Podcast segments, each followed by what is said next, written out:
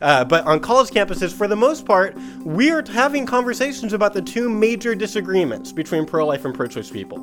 One is what is the moral status of the unborn? Are the unborn uh, valuable persons like you and me, or are, they, or are they something else? And then the other disagreement has to do with bodily autonomy. Um, even if the unborn is a person, should a woman be able to choose abortion anyway because of bodily rights?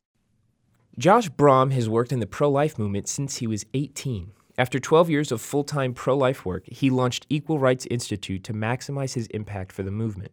He's publicly debated leaders from Planned Parenthood and NARAL and other pro choice groups. Josh is formerly the host of a globally heard podcast turned radio TV show, Life Report. He now hosts the podcast that's attached to the Equipped for Life course. He's also a regular blogger for lifenews.com and the ERI blog, blog.equalrightsinstitute.com. Let's listen to Josh's arguments for the unborn. It's an honor to be here. Several years ago, I was speaking at a Catholic conference.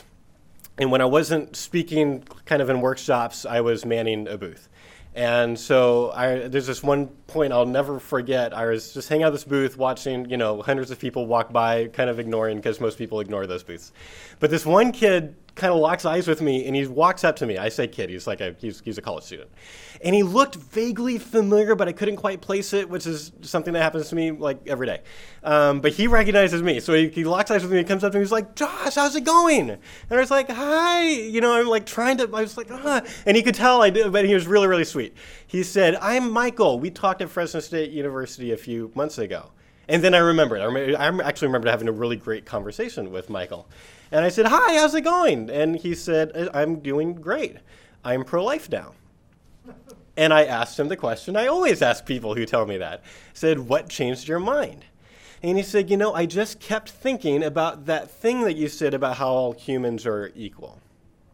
You see, I'd made an argument to him called the equal rights argument that I'm going to spend the bulk of my time on uh, talking about today. And arg- the argument that we have seen change more pro life minds on the spot than any other argument in our campus work. And to Michael's credit, he wasn't intellectually lazy about it. He didn't kind of ignore the fact that his arguments had been beaten uh, or that he didn't have a counter to my argument. He kept thinking about it. He kept wrestling him, uh, with that fact, which, which, is what I would like everyone to do when, when they kind of find up uh, an argument like that. He kept thinking about it and then he became pro life.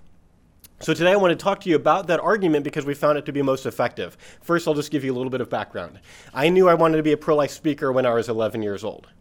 So this is no surprise to me. 22 years ago, uh, as a homeschooled kid, I found out about abortion. I read uh, Dr. Frank Beckwith's uh, first book on abortion, Politically Correct Death. Didn't understand half of it, but I read it. And then I found some tapes, or my parents gave me some tapes from kind of the first guy to popularize uh, pro life apologetics named Scott Klusendorf. Um, and when people would ask me what I wanted to be when I grew up, I would tell them I wanted to be a pro life speaker. Basically, I meant I wanted to be Scott Klusendorf when I grew up. Uh, and so I knew exactly what it was. Like, I, I had this, this, this urge, like, I want to be able to try to help stop this thing. Um, and I've been doing full time pro life work since I was 18 so I'm, I'm 33 now and uh, just so excited to be in a place where like I, I felt a very strong calling from god of what i was going to be doing from a very early stage in my life and i'm so excited to be doing it so i'm having a great day um, so one of the, it was only about three and a half years ago that my brother Tim, a philosophy grad from Biola, and I got together. We, we were spending a week together. Our plan was to work on, our, on a book project. And we worked on that for like half a day, and then we just started talking about the pro life movement um, and what we felt like could be done better. And, and we, have a, we had a very similar visions for the way that pro life dialogue ought to be. What should it look like when pro life and pro choice people talk to each other? Uh, like, what would it look like if Jesus talked to a pro choice person? I'm fascinated by that question. What would his body language be like? What kinds of questions would he ask? What kinds of questions would he not ask? And what would it sound like when he gave arguments uh, like, like truthful arguments, not holding back from the truth, but spoken with gentleness and grace and reverence. Like, what would that look like? I want to. We want to help pro-life people to get closer to that mark, um, because this is a very, very important issue. Everyone knows that. This is why you're watching. Um, but how do we actually change pro choice minds? It is very hard to change pro choice minds because people's views about abortion connect to a lot of their deepest views about things, their, their, their, views about sex and responsibility and what is a parent and all these things come into play. Um, but we've seen people change their minds about abortion. And what we're really interested in is not just uh, true arguments, meaning like there's lots of uh, logically valid pro life arguments. We're interested in what are the ones that actually connect in pro choice minds people who are thinking differently than us, usually coming from different, maybe uh, religious backgrounds, different political backgrounds. What will help them? And what helps, especially like we're focused on young, uh, like you know, pro-choice high school and college students. What will change their minds? Well, because culture changes. Pro choice high school and college students today think differently in general than they did 10 years ago. That changes everything about what we do. Because that means that when we go into college campuses, there's a primary reason that we're talking to choice people. It's not just because we want to change this individual's mind that day or do our best. A college campus is our laboratory. That's, we love R&D. We have, a, we have a value at ERI of being innovative and flexible with our material because uh, if it's true that people change, that cultures change, then what is most persuasive will also change. And so when we go into campus, always basically trying to beat our own arguments. Can we find new arguments that work better than the stuff that we've taught before? Or are there dialogue techniques or ways of using body language or questions that seem to help our dialogues go better? We're trying to, we're not just thinking about the arguments themselves, but how do we create an atmosphere? Uh, an environment where people feel more open minded, where they can hear our arguments better, where they feel even more emotionally safe to do that. We're thinking about those things too. Um, and so we've been doing this work now for the for about three years now. Um, and one of the like easily the most uh, kind of extreme story of trying a new argument and seeing it work really well is the equal rights argument. Um, so, a little bit of context uh, for kind of the part of the abortion discussion that we're talking about, because the abortion discussion is a very broad one. It touches a lot of things that I'm not going to cover today. Um, I'm only going to cover this argument that is responding to pro choice people who argue that the unborn is not a person. So, on college campuses, we don't hear that many people anymore saying the unborn is not biologically alive or that it's not biologically human. It happens, it doesn't happen that often. Not on college campuses. On Facebook debates, yes, but that's a whole different thing. Uh, but on college campuses, for the most part, we are having conversations about the two major disagreements between pro life and pro choice people. One is what is the moral status of the unborn? Are the unborn uh, valuable persons like you and me, or are, they, or are they something else? And then the other disagreement has to do with bodily autonomy. Um, even if the unborn is a person, should a woman be able to choose abortion anyway because of bodily rights? I'm tabling that entire discussion. It's a fascinating discussion. Maybe I'll come back later and we can we can do that sometime. Uh, but what, what the, the equal rights argument responds to is people who are saying, okay, it's alive, it's a member of the human species, but it's not like you and me. It's not valuable in the same way, so it shouldn't have the same rights as you and me. A, a, a pregnant woman should have more rights uh, than this child, be, or they wouldn't say child, of course, they would say this thing, this fetus, whatever, um, because it's different in some really important way. Um, before I explain the equal rights argument, I was going to explain a couple of reasons why I think it is so persuasive. We've been thinking about this argument a lot for, for several years. Uh, the, the, the, the, genesis here is um, my brother Tim and uh, my colleague Steve Wagner at Justice for All, uh, one of our favorite campus outreach organizations, heard this personate argument uh, from Dr. J.P. Moreland at Biola, this brilliant philosophy professor. And they tweaked it a bit, kind of modified it for, for use on campuses, and then we all started trying it. I started trying it. Uh, this was before ERI even existed. And then, you know, a whole bunch of pro life advocates across the country went on the campuses and started trying it. And again, like, we've never seen like one of these tests, one of these laboratory tests works so well. I've never seen anything change more minds on the spot. And most people don't change their minds on the spot. Most people change their minds months later at best. But we do sometimes see people change their minds. And by far, we've seen them change the their, their, minds the most often because of this argument. It actually got to the point where we would have these debrief sessions after our outreaches. Like we've kind of taken down all of our gear and we're sitting in a circle on the grass and we're just kind of talking about our days. And it got to where it was kind of the same thing every time you know, a student would raise their hand and say, I saw someone become pro life today. I say, Oh, really? What happened? Oh, I used the equal rights argument. It's like, All right, you know, it's like, I've heard this story now. I've heard this story dozens and dozens and dozens of times. Um, but I think that's because it is so persuasive. So, a few reasons why this is so persuasive. One, it is very obviously not a religious argument. Um, when we're talking to uh, pro choice atheists and, agno- and, agnostics, we're not using uh, primarily religious arguments. I'm not starting with like Psalm 139 or Jeremiah 1:5 or second trimester John the Baptist kicked in his mother's womb in the presence of first trimester Jesus. Like that's not going to work with an atheist. Um, because they, because they, you know, like I, I, believe that the Bible is a source for truth, but they don't. So we're starting kind of on, on, a, on a level that where we have common ground of science and philosophy. I want to show them that uh, the, the, the Christian worldview is very, very reasonable um, on views like abortion. And so we sometimes those discussions turn religious eventually. Sometimes they don't. It depends. We think every conversation is a series of difficult judgment calls amidst prayer without ceasing. Um, and so we all started testing this argument and we, and we found it to work so well. So um, it's not a religious argument. And it's also helpful because we purposely are taking a short break in the conversation from talking about abortion. Um, and that can actually be good for the conversation because when people are talking about abortion and they disagree, a lot of times they're tense. They're in fight mode. They're like like super focused on preventing your argument from beating their argument versus like paying attention to whether your argument actually does defeat their argument. And so sometimes kind of helping them to kind of relax a little bit and get them reconnected with something that they are probably very passionate about can be a very good thing. And that thing is equality.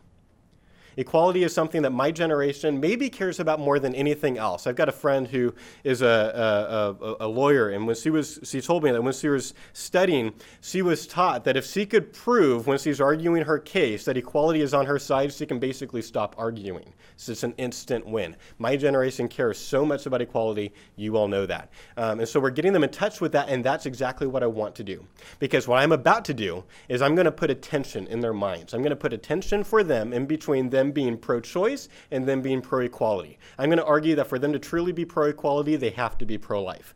And that is sometimes enough for them to do the massive thing of changing their minds because a lot of people that I talk to care more about being able to self identify as someone who is pro equality than being someone who is pro choice. So I'm going to argue that for them to be pro equality, they have to be pro life. So here's kind of how the argument is structured. There's three questions in the beginning of it. The first question is this Do we have an equal right to life? The second question is Do you think that means there's something the same about us? Which sort of naturally leads to the last question What's the same about us? Um, an, an important point here the word we and do we have an equal right to life does not refer to the unborn. Fetal personhood is not in premise one of this argument, or else this would be a very circular argument. What we're doing is we're sort of just conceding the fact that for our culture and for most philosophers, fetuses are not obvious cases of persons.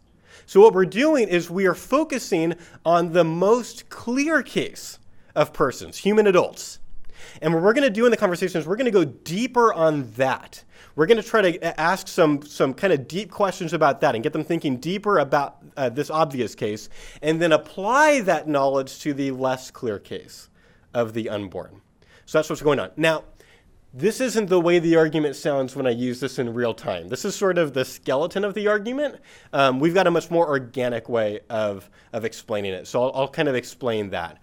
Um, in fact, I'll, I'll use a story. So last spring, we were at UC Davis in the most volatile outreach that I've ever been a part of. UC Davis is not the most pro free speech uh, campus that we've ever been on, and uh, there were a lot of pro choice people uh, very angry that we were there. They, were, they protested us. One, yeah, it's it's better than Berkeley. I am happy that it's better than Berkeley, although we want to do outreach at Berkeley and kind of get to test that our, ourselves. We'll see what happens.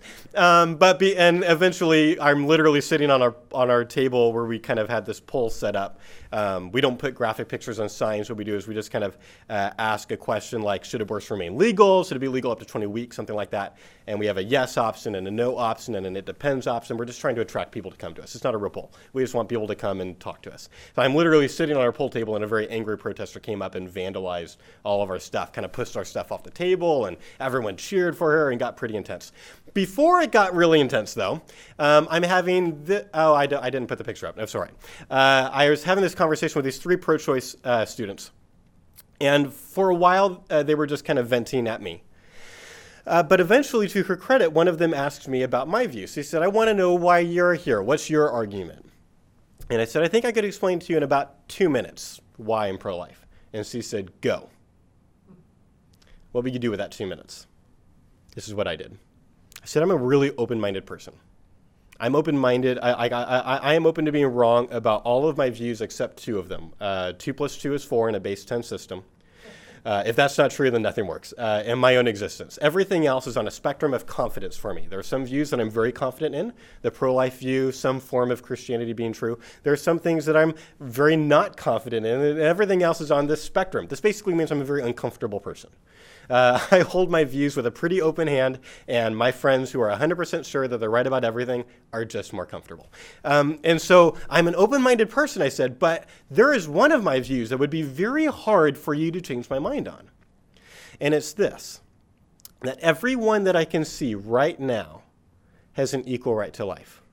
So we were outside at, at, at, the quad at UC Davis. So there's, this is where like most people have lunch. We could easily see hundreds of people right now. I said, look around.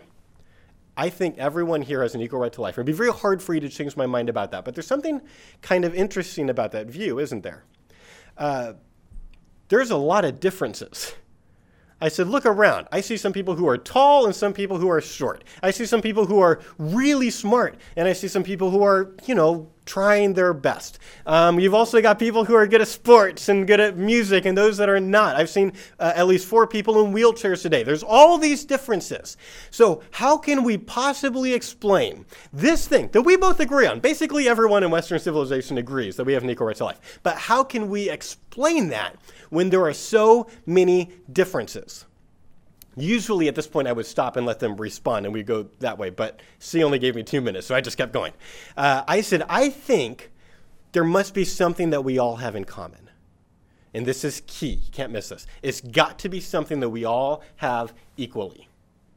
It cannot be something that you can get in degrees. It can't be a degreed property. In other words, it can't be like a dimmer switch it's got to be like a light switch. It's got to be an all or nothing kind of a thing. It can't be something you can have more or less of because we're trying to ground equality. So if someone's like, oh, yeah, humans are all equal because they're all intelligent, that's not going to do the job of explaining equality, right? Because we're not all equally intelligent. If you don't believe that, you can just go to YouTube and read the comments under the first video that pops up. Like you'll see, some people think better than others. And that's okay. They still have an equal right to life. I'm pro equal rights for obnoxious internet trolls. I'm just saying intelligence is not going to be the thing that we all have in common equally. We're looking for a non degreed property. It's got to be something that you can you, you either have or you don't. What could that thing be? Now, there are lots of, lots of pro choice answers to this. I'll talk about that in a minute. Um, in this case, once again, I only had two minutes, so I just gave her my answer. I said, I think it is something like humanness, something like being human. Um, then if uh, and that would explain a lot of data about the world. I would explain like a lot of like when, when, when I kind of think about the world and uh, and equality like that that seems to make the most sense to me. Uh, you know when I compare it to all the other answers that I've heard. Um, and if the unborn have that thing, which they totally do, then it seems like we have to give them an equal right to life, regardless of what our like intuitions are about them. And the last thing I said, I always say this, I said, notice this is not a religious argument, and it's also not an emotional argument.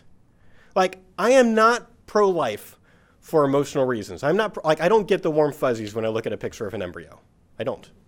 I don't get that thing like when I'm like when my friends like you know recently I had friends post their, a picture of their newborn baby on Facebook. Um, and in this case, it was cute, you know, so there's that. Like, that's not always true, but they, they pictured a cute newborn baby. It's okay, they still have an equal right to life.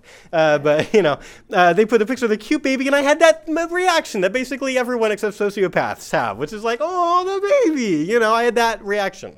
I don't get that when I look at a picture of a zygote. I don't. It looks like a fuzzy orange to me. I'm not pro life for emotional reasons. I said I'm pro life because it is the most rational conclusion that I can come to. Because I'm starting with equality as premise one. I am very, very confident in equality and I'm reasoning from there. And I have just not yet heard, and I've heard dozens of attempts, but I have not heard a pro choice explanation for personhood um, that makes more sense than this one, that, that, that ends up making sense and also disqualifies the unborn. That's how we're making the argument. We're trying to show them, like, look, uh, can we agree human adults are equal? We have an equal right to life. Why? We're trying to go deeper on that. What is the thing? It seems like we must have at least one thing in common, and it's got to be something that we have equally. What could that thing be? I think it's something like humanness, but for a lot of pro choice people, they think it's something else. They think that you need to be viable. They think you need to be sentient. They think you need to be self aware. They think you need to be able to feel pain. Like there's all this, you know, dozens of things that we hear. Um, and so, kind of the next part of this argument is how do we respond to these alternative explanations for personhood? Um, so, what's happening whenever a pro choice person says to me, okay, I think the thing that we have equal uh, that we have equally is not humanness or anything like that. I think it's like sentient, like being minimally aware of the world around you. Like I think once you have that, then you're in um, then what's going to happen in my head is I'm going to run that worldview through sort of a rubric. I'm going to ask three test questions to kind of assess their worldview. These sort the, the, the, the, three questions are this. Does this explanation entail equal rights for adults? It almost always does. If it doesn't even do that, it like miserably fails as, as a good argument for equality. Um, but then I'll ask, does this explanation entail equal rights for infants? Because as a father who's been there for the birth of my three sons, uh, my view that newborns have an equal right to life, for me, is basically a properly basic belief. Like, I can make an argument for it, I'm not convinced I should have to. Um, I think that one should be a properly basic belief for just about everybody. Um, and then the last question would be Does this explanation entail equal rights for animals? I don't think it should. Now, I, I never say this out loud. This is just what's going on in my head. What I'll say out loud is I'll run them through a thought experiment. I think stories are very helpful. And so my brother Tim came up with a really helpful thought experiment here that we call the zoo shooting. So let's say we're talking to a pro choice person who has said, I think what gets you in. So like imagine there's an equal right to life circle. Everything inside the circle gets an equal right to life. Everything outside of it doesn't. We're looking for what goes in the circle, right? And so let's say they say, for sake of argument, sentience. You got to be minimally aware of the world around you. Then we're going to say, okay, cool. Let's think about that. Imagine we're hanging out at the zoo. We're hanging out in front of the elephant exhibit when a gunman shows up. And he gets six bullets fired before he's tackled by Chuck Norris. It's not funny to college students, but sometimes with, with older audiences, they get it. Okay, whatever. It's funny to me. Uh, they're tackled by security, whatever. Uh, and so let's think about those six bullets. The first bullet goes into the bushes and kills the world's unluckiest cockroach which I think is funny because I'm kind of twisted like that. Like just the thought of anything being that unlucky, I think is kind of funny. Uh, the second bullet kills a squirrel. The third bullet kills an elephant. It was a big bullet. The fourth bullet kills a newborn. The fifth bullet kills a toddler. And the sixth bullet kills an adult stock photo model. Okay. Now, here's the question How many of these things should be in the equal right to life circle? Like given like uh, uh, uh, assuming that this person's right that, that, that, that, that being minimally aware of the world around you is what gets you in. Like we're not asking what is the law right now. I don't care. What should the law be? How many of these things should have an equal right to life? Well under the view that sentience is what gets you in i count six.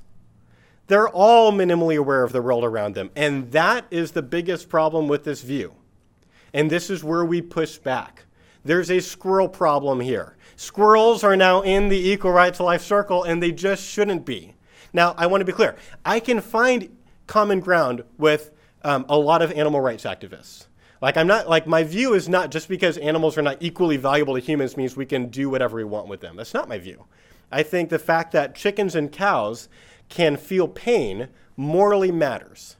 So I'm concerned about the way that we treat chickens and cows on factory farms. That's where I'm at. Um, because it morally matters, like the fact that they can feel pain, we should treat them accordingly. Um, I don't think that there should be killer whales or dolphins in SeaWorld at this point, or things like SeaWorld. Like, that's my view.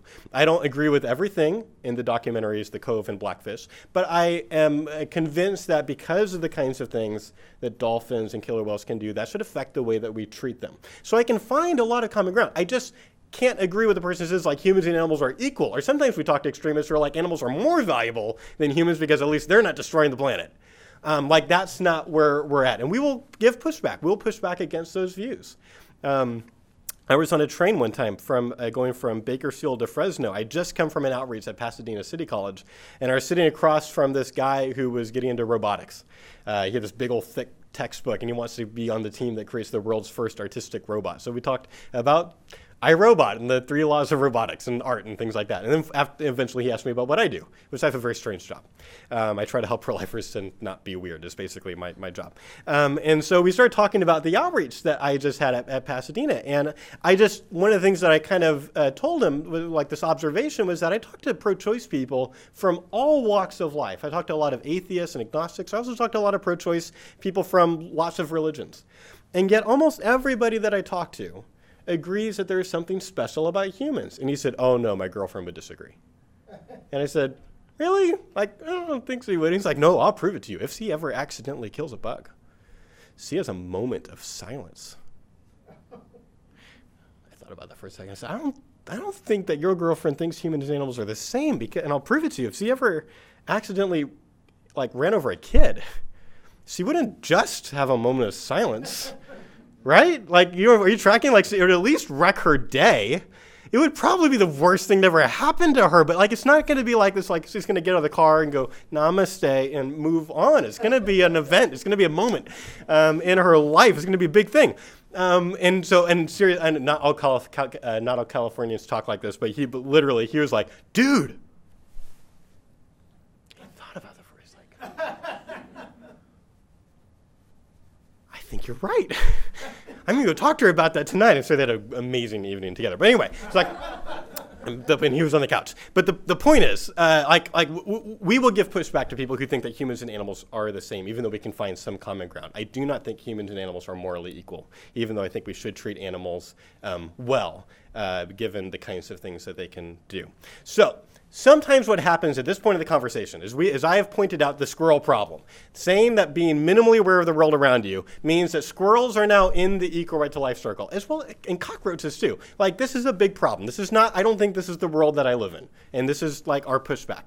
Sometimes what happens here is they change targets. They will see the problem and they'll be like, "Oh, okay, we don't. I don't want a squirrel problem." So they'll raise the bar, like literally. They'll like find a try to find a more advanced thing that they could pin personhood on, so that they can not have the squirrel problem. So they might say, "Okay, well, you need to be self-aware." And I'll say, what do you mean by self-aware? Because I've heard like 20 different definitions. Like, like, like let them define their the, the, the terms that they use. Um, I can work with whatever they say. So let's say they say like you need to be aware that you're a unique entity that will exist over a period of time. Cool. Okay, let's work with that.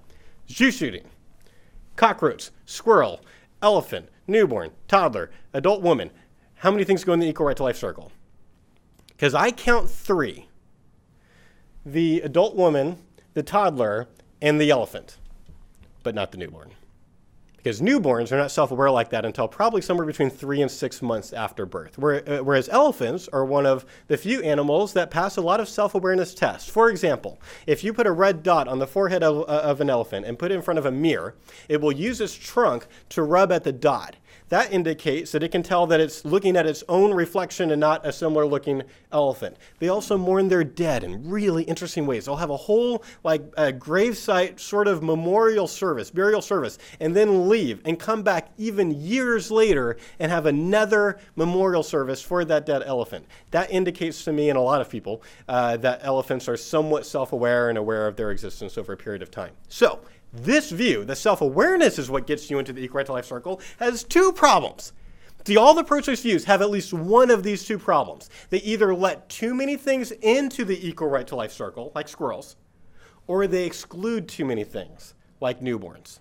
These are always the problems that we're pointing out. Say it again. They are either including too many things into the circle, like squirrels, or the entire animal kingdom sometimes, depending on their definition, or they're excluding too many things that obviously are in the circle, like newborns. So uh, we will point that out. And we will push very hard. It seems like in this view, newborns don't get a right to life. Uh, elephants do. I don't think we should kill elephants, by the way. I, I don't think that elephants are equal with humans. In other words, if 50 elephants were like rounded together in a field and killed, I think that would be really morally wrong. But I don't think it would be as wrong as if 50 humans were rounded up in a field and killed. Okay, that's that's the distinction for me. Um, so the elephants we give has, is in the equal right to life circle now, and the newborn is not. These are two big problems. We'll push hard against both. Now, there are other things that we can say. A lot of times we can talk about interesting temporary coma cases and other things. What I'm saying is that in our experiences, Um, just between my brother and I, we've had about 3,000 conversations now with pro choice people. From our experiences, pointing out these two problems is more persuasive. Remember, that's what we're interested in, is what is actually going to connect with pro choice people. So we are pointing out these problems. So to sum up, we're trying to uh, we're, we're asking people to think about this obvious case of persons instead of like starting with the unborn we're taking a little break let's think about human adults let's go deeper on that why do they even have an equal right to life well it seems like for this to give them an equal right to life they must all have something in common something that they all have equally what could that thing be I think it's something like humanness. Um, they might think it's something else. And when they point out these kind of uh, uh, alternative views, whether it's viability or ability to feel pain or able to think or like all of these different things that we hear, we're just going to think about that in the context of the zoo shooting analogy. How many things are in the equal right to life circle under their worldview? And we will point out when their view includes too many things like squirrels or excludes too many things like newborns and try to show them that it seems like the view that makes the most sense based on the world around us and, and people's kind of uh, intuitions when their moral compass is working well. Um, it seems like their views are far worse than the pro life view that we should treat humans equally. Today, we're going to examine this equal rights argument with our own Catherine Beck Johnson, Research Fellow for Legal and Policy Studies. Catherine, it's great to have you this morning. Thanks so much for having me, Matthew. It's great to be here. Good. Here is in the, the floor right below where you usually are. Yeah, it's a nice, convenient walk. Right. It was probably 50, 75 steps. It's easy. Getting my steps in. Yeah.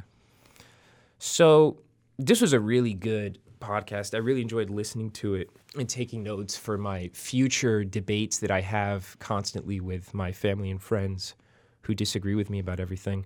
The first thing that I hadn't even considered when he talked about the abortion debate was that people's views on sex and responsibility inform how they think about abortion.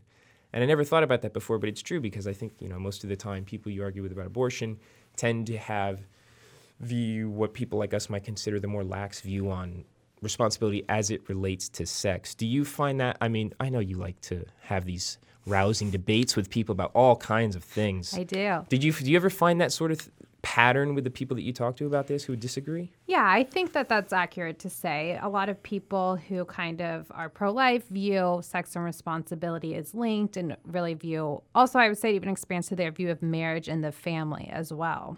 Yeah. And then the, the has, so have you ever tried this whole personhood? Have you gotten into someone where they do the personhood argument and then you had to respond with something else like like do you draw do you lean into the personhood thing? Or like how he says he's like you're almost like forget the personhood this is about the equality. And then like that whole thing works. Because i never tried that before and have still had moderate success sometimes but yeah hmm. i mean i think as he said, I mean, we're both millennials and our generation cares a lot about equality. So I think really pointing to is this just works well with our peers in our arguments. And that's what's been the most effective. And I mean, as he said, he's been on these college campuses. That really seems to be what captivates the younger people. Yeah, like when I was on college campus, I mean, I would debate this with people all the time on college campus. And I never they actually didn't even bring up the personhood debate, and that was in like 2011 to 15. But you know, it, it, it always came back to well, the woman's right to choose versus well, what about this baby? And we were always talking past each other. So it was interesting how the personhood, even the personhood argument, seemed to like bring people together on like this is this is a human and there's value here, but why? Right. When I was in college, I was a social work major. So oh. they one time I finally forced a debate on this in class. And my you forced a debate? I forced it and my professor said, Okay, here are the rules. Go ahead, Catherine.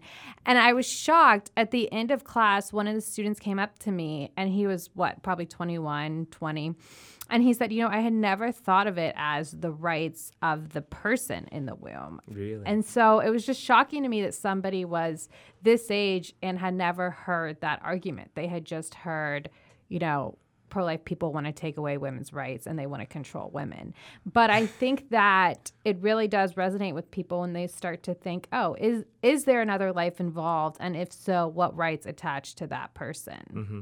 Well, I've heard, I've actually heard people say that it's not a human. Yeah. Have you heard that before? Yeah, I actually think I hear that more often than I hear. I think that this is a human, but they deserve no rights. So I actually think it's more popular the clump of cells argument. I had well, there was one person who I had this debate because I regularly do this, maybe uh, online because it's so fun.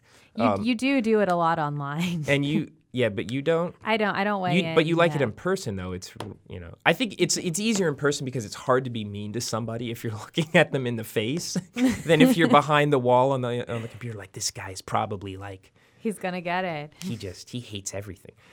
No, there. What was I going to say? That I had the very the most recent one I had. Somebody said when I'm arguing this whole they're a human from conception and that is there, so there's value there, and they said, well, I wouldn't have cared if I was ab- aborted, bec- you know, because I'd be dead. So who cares? And I said.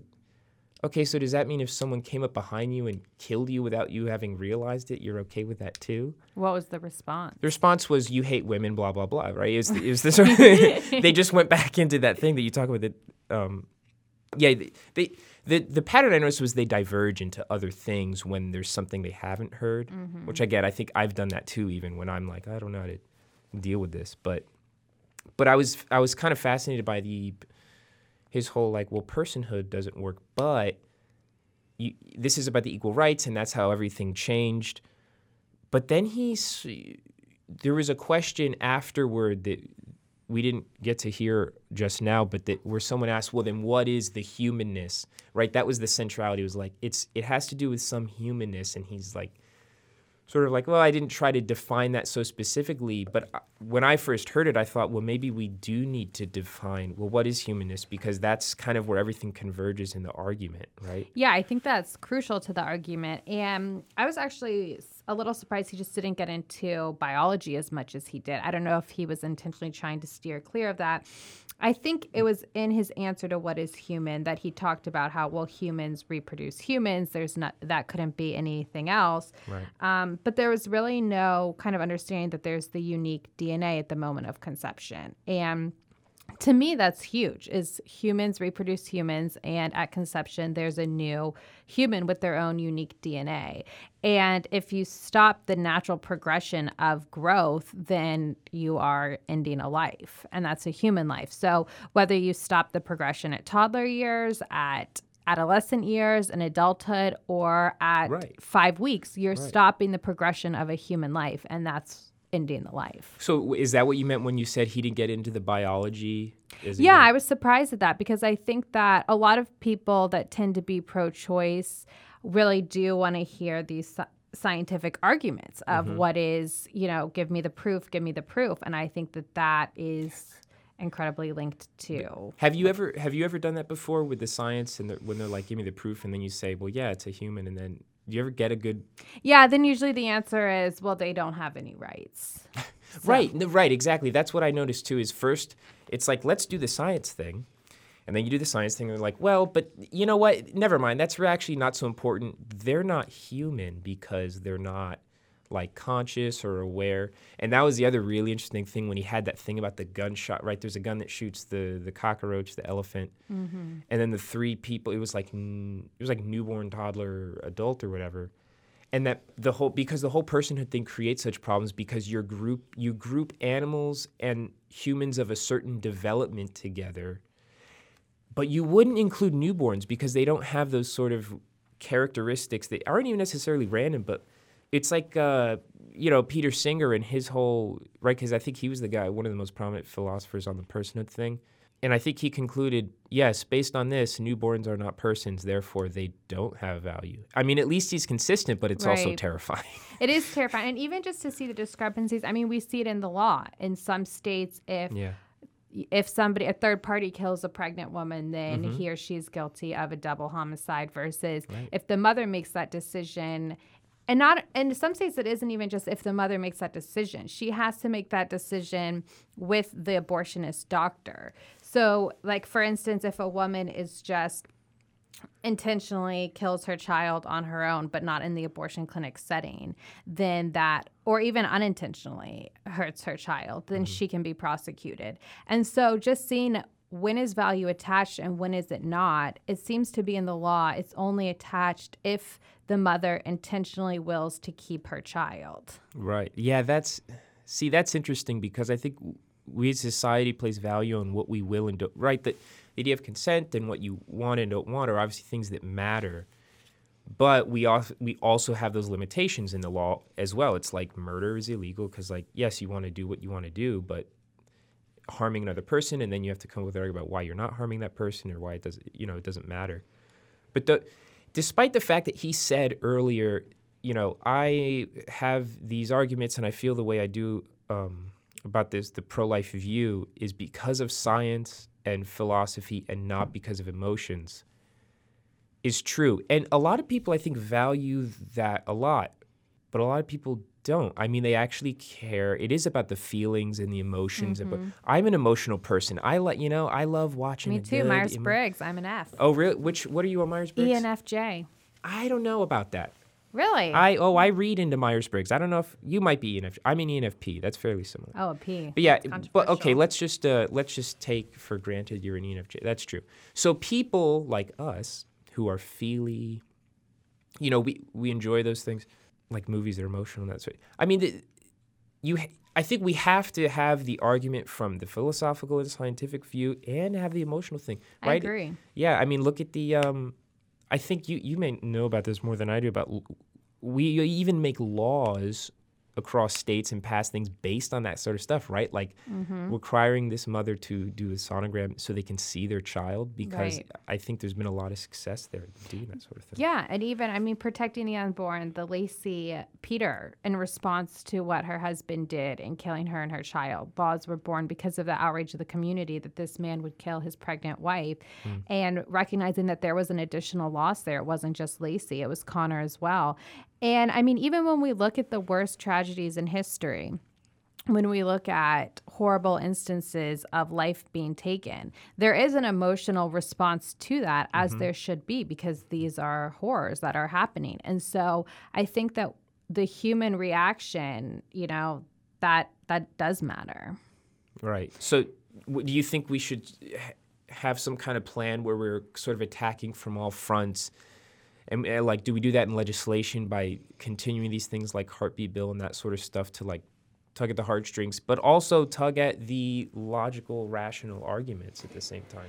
Yeah, and I mean, I think that's a huge response. I mean, the pro choice side is saying, you know, you're not understanding what women are going through. And as you know, as you know, I had I have a very difficult pregnancy of just being very very sick and I think that you know, understanding what women go through when they're pregnant and the difficulties of this. And yes, this is a tremendous blessing, but some women, this is incredibly difficult. And so I think the pro choice side is accuses the pro life side of not caring about the women and not understanding all that goes into pregnancy. And mm-hmm. that for us to be able to emotionally respond to that and say, women, we hear you. We understand this is very difficult. Right. And we're here for you and we're going to help you that shows that we understand what women are going through and that emotional connection is huge Yeah.